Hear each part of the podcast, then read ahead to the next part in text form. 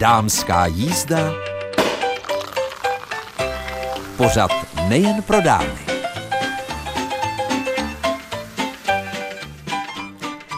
Středeční dopoledne je tady dámská jízda s Mirkou Nezvalovou. Přeji vám příjemný poslech, ale nejprve vám prozradím, co nás dnes čeká. Vypravíme se do knihovny, do čtyřdvorské pobočky Jihočeské vědecké knihovny v Českých Budějovicích za její šéfkou Václavou Medalovou Hůdovou. Tentokrát nebudeme listovat žádnými romány, třeba zamilovanými, ale knihami, které mohou být vašimi inspirativními průvodci. Třeba když se někam vydáte. A vězte, že můžete putovat i po Českých Budějovicích, Doudlepsku a nebo po rozhlédnách. A také s výživovou poradkyní Českobudějovické kondice pro Jindrou Jeníkovou na vás čeká další díl seriálu o zdravém životním stylu. A pochopitelně zalistujeme i lunárním kalendářem krásné paní. A to je pro tuto chvíli všechno. Vy si vychutnejte příjemnou melodii a poté už setkání s Václavou Medalovou Hudovou. Se šéfkou Jihočeské vědecké knihovny v pobočce ve čtyřech dvorech v Českých Budějovicích Václavou Medalovou Hůdovou si povídáme tak trochu pravidelně, vždy po dvou měsících. A teď jsme si řekli, že plánujete možná nějakou dovolenou v Česku nebo v zahraničí a možná ani nevíte, že stačí zajít do knihovny a zalistovat nejrůznějšími průvodci, případně si je vypůjčit a podle nich naplánovat své cesty. Tak Václavo, co jste si pro nás přichystala? Tak, já jsem vybrala několik eh, průvodců tak, abychom eh, mohli zůstat třeba přímo v Českých Budějovicích a postupně, kdo by měl zájem, tak eh, abychom mohli ta hranice města opouštět a rozšiřovat ten okruh, kam se dál dostat. Takže jako první tady mám knížku Blanky Rozkošné po stopách Přemysla Otakara druhého druhého. Samozřejmě v souvislosti s Přemyslem Otakarem druhým nemusíme zůstávat pouze v Budějovici, ale myslím, že každý ví, že vliv tohoto pána v Českých Budějovicích v našem městě je veliký, takže podle tohoto průvodce si můžeme projít celé Budějovice, zjistit vlastně veškeré informace o tom, jak město vznikalo, jak se postupně rozvíjelo a samozřejmě, když ty Budějovice projdeme, tak se můžeme vydat dál dalšími právě těmi královskými městy, městy, které Přemysl Otakar II. založil. Myslím si, že to je skvělý tip pro někoho, kdo nechce letos zbytečně utrácet, to za prvé, a za druhé si řekne, že Stojí za to poznat něco z historie. Ta kniha není příliš obsáhlá, má pouze 146 stránek. Ale zase je v ní spousta fotografií, jsou tady stručné dějiny a když nahlížím pod ruce při listování Václavě Medalové hudové, tak tady najdeme královská města České Budějovice, Písek, Hradiště, tedy dnes Tábor, Vodňany, Kunžak a Dolní Bukovsko. To znamená, že my nemusíme vůbec opustit jeho český kraj. Je to tak. Já myslím, že každý, kdo se věnuje výletování a rád jezdí, tak eh, určitě ví, že Jižní Čechy jsou pro ty výlety naprosto ideální lokalita. Další knihou, kterou jsem vybrala, je Doudlepsko, krajina venkova. A tady opět nemusíme nijak eh, daleko od eh, českých Budějovic. Tahle knížka Jana Jiráčka je skvělým návodem, kudy se právě na Doudlepsku vydat. A už během toho listování se můžeme inspirovat řadou krásných fotografií, ze kterých je patrné, že žijeme na opravdu nádherném kousku naší země. Ta krajina je opravdu nádherná a člověka skoro vlastně až kolikrát překvapí, jak krásné výhledy v té části, kde žijeme, můžeme najít. Je pravda, že stačí se někdy postavit na to správné místo a najít ten správný úhel, pro což mají skvělý cit fotografové. Například můj rozhlasový kolega Petr Kubát je excelentní fotograf a jeho kalendáře o tom i svědčí a vůbec celá řada jeho fotografií. Tak někdo to oko má, někdo ho nemá. Já se přiznám, že u nás v rodině je tím fotografujícím a správně jaksi nacházejícím ty úhly pohledu můj muž, ale já se raději kochám. Tady vidíme, že tady můžeme z toho Doudlepska v podstatě jednak máme tady historický přehled, pak tady máme pomalší a Vitoraskou stezku, jsou tady vodní toky, rybníky, lesy, přírodní parky, zemědělská krajina, architektura, lidé na Doudlepsku dnes, silnice, cyklotrasy, Českobudějovicko, tedy městečka obce, pak taky Trhosvinensko, Českokrumlovsko, Kaplicko. Zkrátka, stačí si jen takhle večer sednout, listovat a druhý den se někam vydat.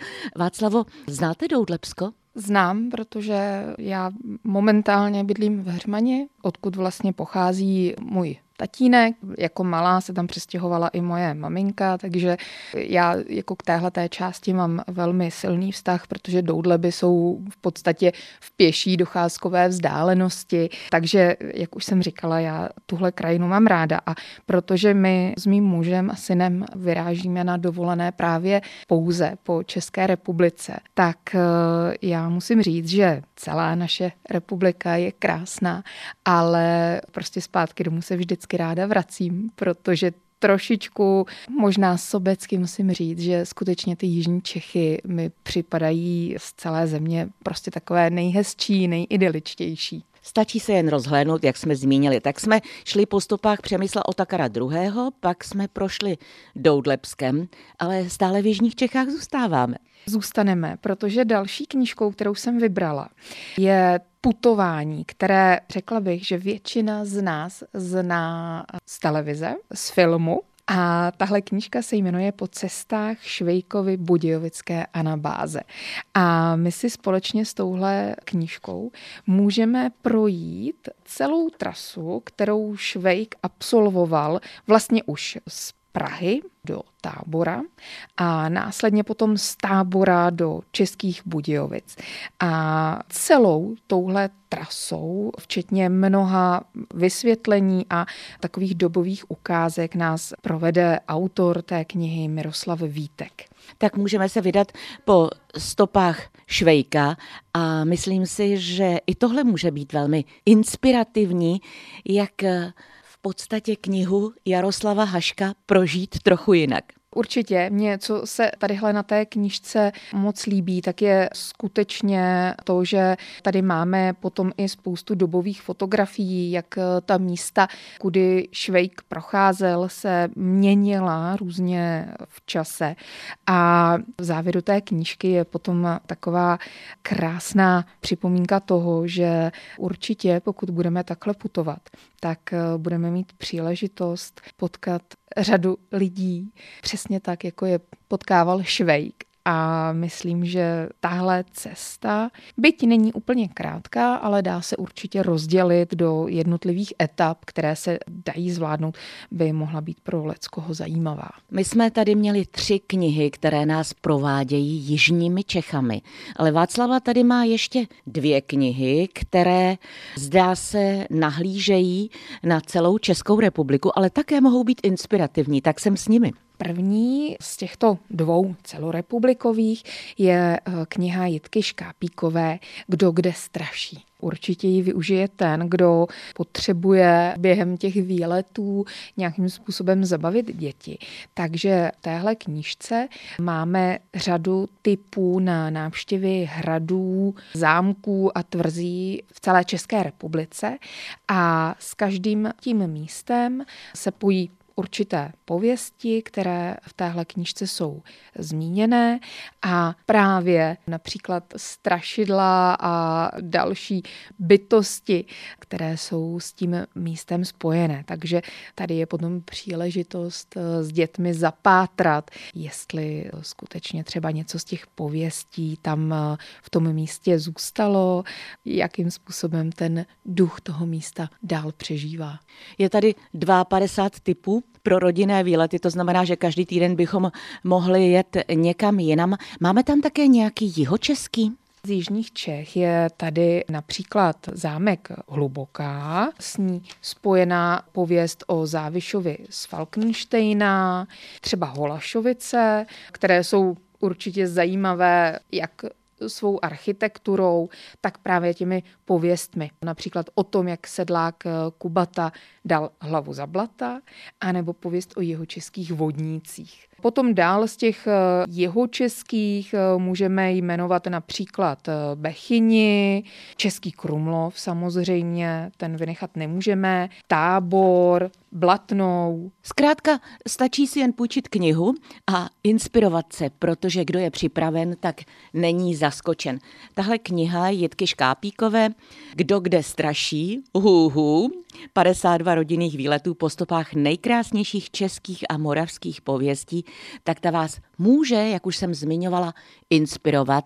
A stačí si jen zajít do třeba čtyřdvorské pobočky Jihočeské vědecké knihovny a tady už vám dámy knihovnice rozhodně poradí a nasměrují vás k těm správným regálům. A třeba si vyberete rozhlednovým rájem vyhlídkami králů 120 hradních a zámeckých věží České republiky. Výlety na kole, autem, vlakem i pěšky. Tak já jsem tuhle knížku Jiřího Štekla vybrala mimo jiné i proto, že je zajímavým způsobem ilustrovaná. A totiž ona obsahuje spíše tedy kresby než ilustrace, přímo právě autora.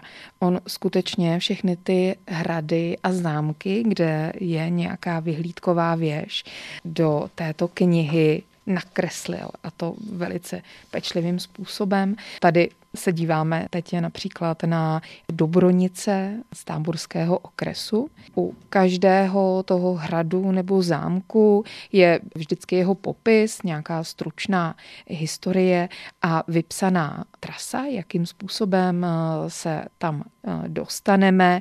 Vždycky se i dozvíme, jestli právě tu trasu zdoláme na kole, nebo jestli se dá ujít pěšky.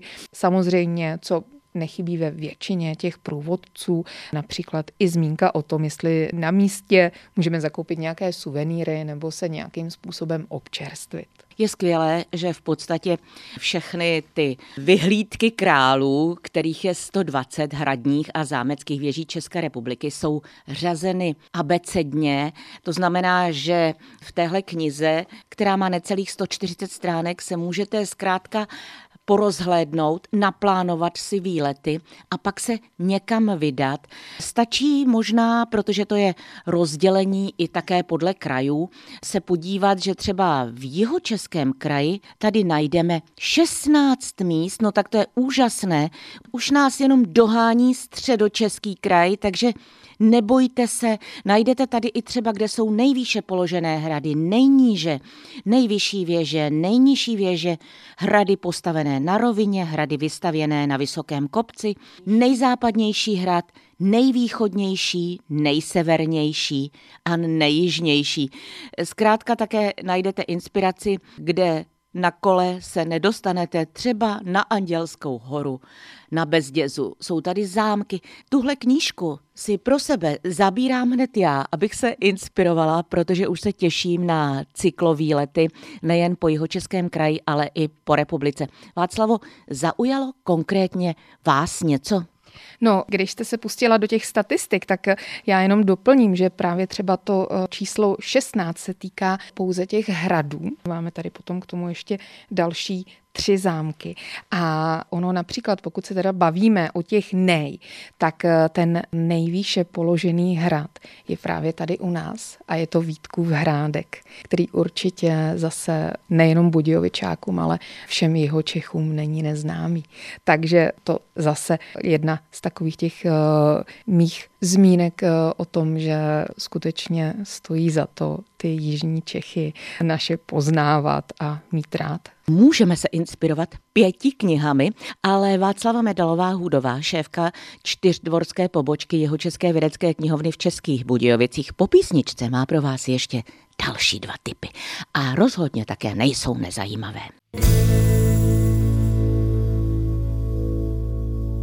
Plánujeme dovolenou Jenomže kam? Nechcete k moři? Chcete letos putovat po České republice s dětmi, vnoučaty, anebo jen tak sami, vlakem, na kolem. A my si s Václavou Medalovou Hudovou povídáme o tom, že v pobočkách jeho České vědecké knihovny a vůbec určitě i v dalších vašich knihovnách, které jsou buď v okresních městech, anebo u vás někde v městečkách a možná i na vesnicích jsou nějaké knihovny, se můžete podívat do složky průvodců a tam najdete spoustu knížek, které právě pro vás můžou být tím správným návodem, kam se vydat. My jsme probrali v tom předchozím povídání pět knížek, které nás provedly rozhlednami, navštívili jsme stopy krále Přemysla Otakara II. a třeba Švejkovu anabázi jsme si mohli projít, ale teď s Václavou Medalovou Hůdovou míříme na Šumavu. Tak eh, já myslím, že žádné výletování bez návštěvy Šumavy prostě není to správné výletování. Určitě zase všechny posluchačky mi dají za pravdu, že Šumava je krásnou částí naší země, která pro ty pěší procházky zejména je jako stvořená. A já jsem tady vybrala jeden eh, kapesní průvodce, který skutečně i tou velikostí se nám vejde do kapsy, do batušku na ten výlet. A je to 15 nejhezčích výletů právě tou Šumavou. Já jsem eh, tenhle průvodce vybrala eh, hlavně proto, že je skutečně alespoň z mého pohledu velmi dobře zpracovaný, je přehledný a je tam skutečně řada takových praktických typů. Takže my se u každého toho výletu dozvíme například čistý čas pochodu bez pauz na odpočinek. To znamená, víme přesně, kolik by nám měla zabrat chůze, víme vždycky délku trasu toho výletu, máme ty výlety rozdělené podle náročnosti trasy, můžeme se seznámit velmi dobře s východem výchozími body, přičemž ty výlety vždycky mají dokonce několik výchozích bodů, takže my se můžeme rozhodnout, odkud půjdeme. Víme, kde jsou zastávky vlaku, kde se na té trase můžeme občerstvit a samozřejmě cestou, jaké můžeme najít zajímavé stavby, například kostely, památníky, technické památky, nebo kde můžeme vylézt na nějakou horu nebo kopec. A mě je ještě sympatické, protože dnes snad každý už má moderní mobilní telefon, tak u každé mapy naleznete QR kód, protože stačí si ho načíst pomocí mobilu nebo tabletu a ta trasa se vám v prohlížeči promítne a vy můžete sledovat svůj pohyb po trase pomocí GPSky i na vašem zařízení. Tak eh, technika nám proniká i do knih. Je to tak a já si myslím, že je to právě dobře, protože tohle všechno nám eh, vlastně může velice usnadnit to naše cestování, putování, orientaci v prostoru. A tady, když se podíváme na ty výlety, jakých lokalit se týkají, eh, můžeme směřovat třeba na Hůrku a jezero Laka, dostaneme se k Prášilskému jezeru, navštívíme Dobrou vodu, Stodůlky a Křemelnou, můžeme se vydat ze Srní na Oblík anebo na Hrádky a do Povidří, navštívíme Modravu, odkud se můžeme vydat na Březník, a nebo například z Kvildy k pramenům Vltavy.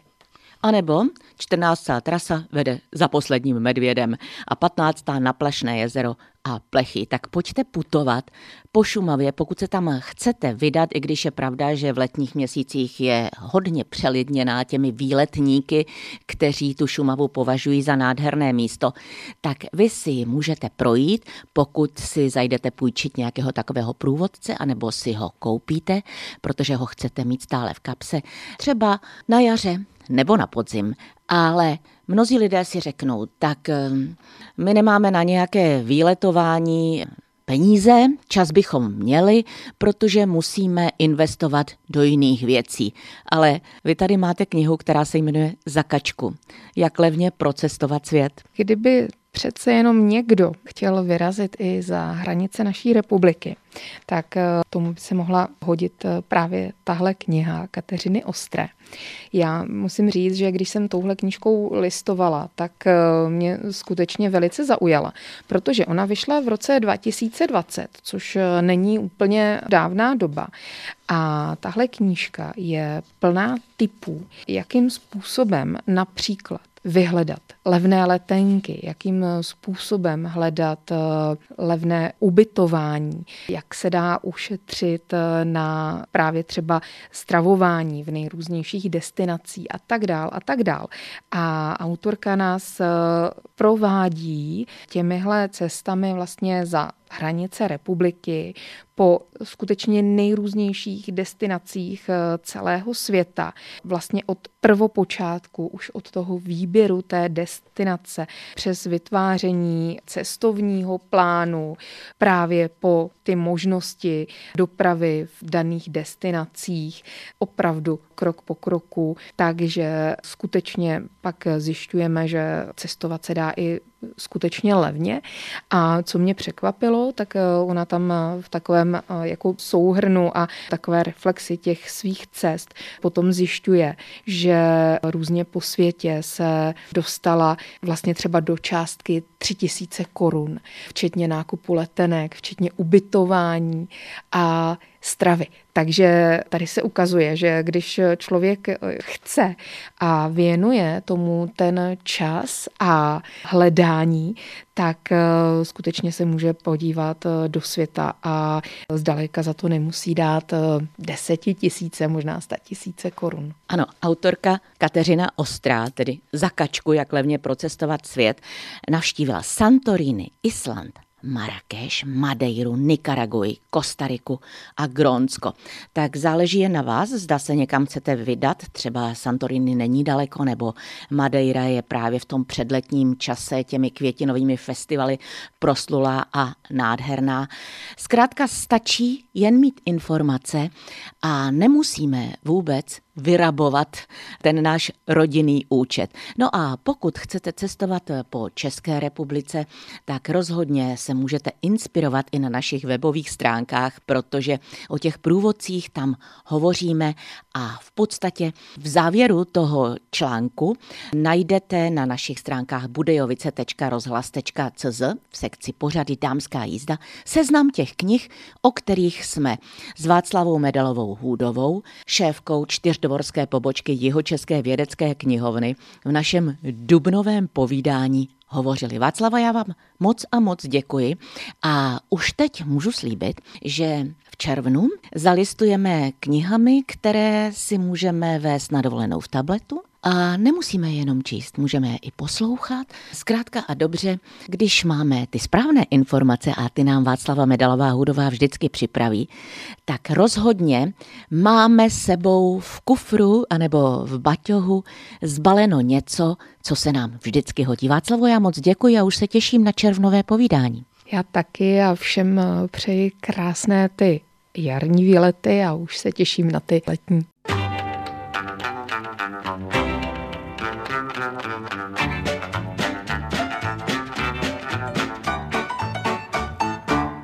Hostem dnešní dámské jízdy, to je takové moje tradiční přivítání pro mé hosty, většinou ženského rodu, je Českobudějovická výživová poradkyně kondice pro Jindra Jeníková a my tentokrát už máme čtvrtý díl seriálu Jak nastartovat zdravý životní styl.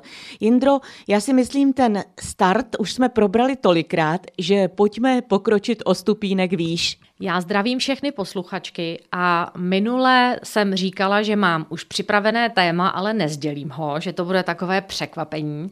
A tím překvapením je spánek. Dneska bych se moc ráda podívala na spánek, protože spousta lidí ho opomíjí, ale jak poslední výzkumy neustále dokazují, tak právě spánek má klíčový vliv na to, zda budeme hubnout, budeme v kondici, budeme mít silnou imunitu a nebo naopak. Zní to tak tajemně, že by mě velmi zajímalo, zda máme spát hodně, málo, nebo mít takovou tu poobědovou šlofíkovou pauzičku. Tak samozřejmě, kdo může a nechodí do práce, tak si může po obědě dát těch 15-20 minut, takovou tu zdravotní trávicí pauzičku na šlofíka, ale já bych se hlavně chtěla dneska podívat na spánek v noci a u něj se zjistily dvě takové pro mě velmi důležité věci, že potřebujeme spát opravdu ve tmě, aby naše tělo dostatečně regenerovalo. A to druhé, že potřebujeme hodinu a půl předtím, než jdeme spát, nekoukat do modrého světla. Znamená to tedy, že mobily, tablety a vůbec televize, to všechno by mělo zůstat mimo naši ložnici. Přesně tak. A ono dokonce nejenom zůstat mimo naší ložnici, ale opravdu bychom se měli snažit tyhle ty zařízení hodinu a půl před spaním nepoužívat a raději si přečíst knížku nebo si prostě popovídat s partnerem, poslechnout si nějakou hezkou hudbu, ale zkrátka modré světlo by hodinu a půl nemělo nás ovlivňovat. A ten důvod, proč to modré světlo není dobré, je ten, že modrá část spektra slunečního svitu nás stimuluje k akci. A takhle jako lidi my už žijeme opravdu mnoho desítek tisíc let. A teprve posledních 30 let na nás intenzivně působí modré světlo i po západu slunce. A prostě náš systém hormonální a vůbec imunitní na tohle absolutně není připraven a totálně nás to rozhazuje, protože vlastně my večer jsme přirozeně unavení, nicméně modré světlo dává našemu mozku signál, nejdeš spát, je čas akce, koukej se zbudit a koukej něco dělat. Takové odstřižení razantní od vlastně mobilů, tabletů, televizi, tak pro někoho může být odstrašující. Dá se na to jít nějakými pomalejšími kroky?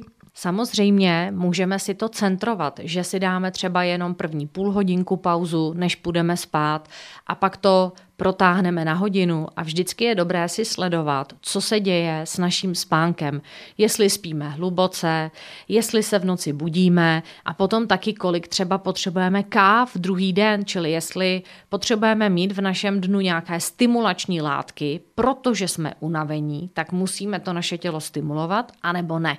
A tady se opravdu ukazuje, a hlavně mám to už vyzkoušené během posledních dvou let s většinou mých klientek, kde se nám přes přes výborný jídelníček a pohybové aktivity nedařilo hubnout, že jsme odstranili večer modré světlo, primárně, jak jsem říkala, mobily, počítače a prostě najednou se ta váha začala hýbat tím správným směrem. Zdá se to tak jednoduché, ale já osobně večer dávám přednost v úvozovkách večerníčku knize a už jsem se to tak naučila a dokonce jsem to naučila i mého muže, pokud se náhodou probudíme v noci, přece jenom už nejsme nejmladší. Takže místo nějakého převalování se v posteli, otevřeme knihu a čteme si. A mnohokrát jsem se přesvědčila, že, protože já čtu v sedě, opřená o zadní čelo postele, pěkně podložený krk speciálním polštářkem, že najednou klimbám a že jsem přečetla tak dvě stránky. A přitom, kdybych ležela na zádech, tak bych přemýšlela a přemýšlela a přemýšlela. To jsou přesně ty techniky, ke kterým se vracíme, které tady fungovaly před 50 lety, protože samozřejmě problémy s nespavostí, ať už z důvodu velkého přepracování fyzického nebo psychického, ty jsou známé delší dobu ale dřív se neřešili tím, že člověk automaticky sáhl po telefonu, prudce ho ozářilo modré světlo a jenom bych chtěla říct, že i přes žlutý filtr, který si do telefonu dáte, tak přes něj pořád na nás to modré světlo určitým způsobem září a že to modré světlo patří primárně do slunečního svitu v pravé poledne, nikoliv abychom se tím ozařovali v noci. Takže i ty filtry, není to špatné, ale že by nám to dramaticky pomohlo, to úplně ne. Proto je lepší ten způsob, který říkala Mirka, že si prostě vezmete knihu, nebo si pustíte píseň, nebo si pustíte nějakou audioknihu, nebo nějakou jinou nahrávku a zase znova příjemně usnete. Říká Jindra Jeníková, výživová poradkyně Českobudějovické kondice Pro. A připomínám, že s Jindrou Jeníkovou se potkáme i příští týden a také s kreativní publicistkou českobudějovickou Monikou Brídovou. Bude to o májovém tvoření a Jindra Jeníková vám zase prozradí, jak se zapojit do jejího kurzu o zdravém životním stylu, který je zadarmo. Připomínám, že duben je měsíc, kdy jsou ohrožena nejvíc játra a pokud máte játra oslabená, projevuje se to podrážděním, špatnou náladou, vzdycháním nebo bezdůvodným žárlením. Nezapomeňte důležité informace a to webové stránky budejovice.rozhlas.cz v sekci pořady Dámská jízda. Od mikrofonu se s vámi v tuto chvíli s přáním mějte se báječně a dubnově a nezapomeňte na krásný májový zvyk políbit Bice pod rozkvetlým stromem. Loučí se Mirka Nezvalová.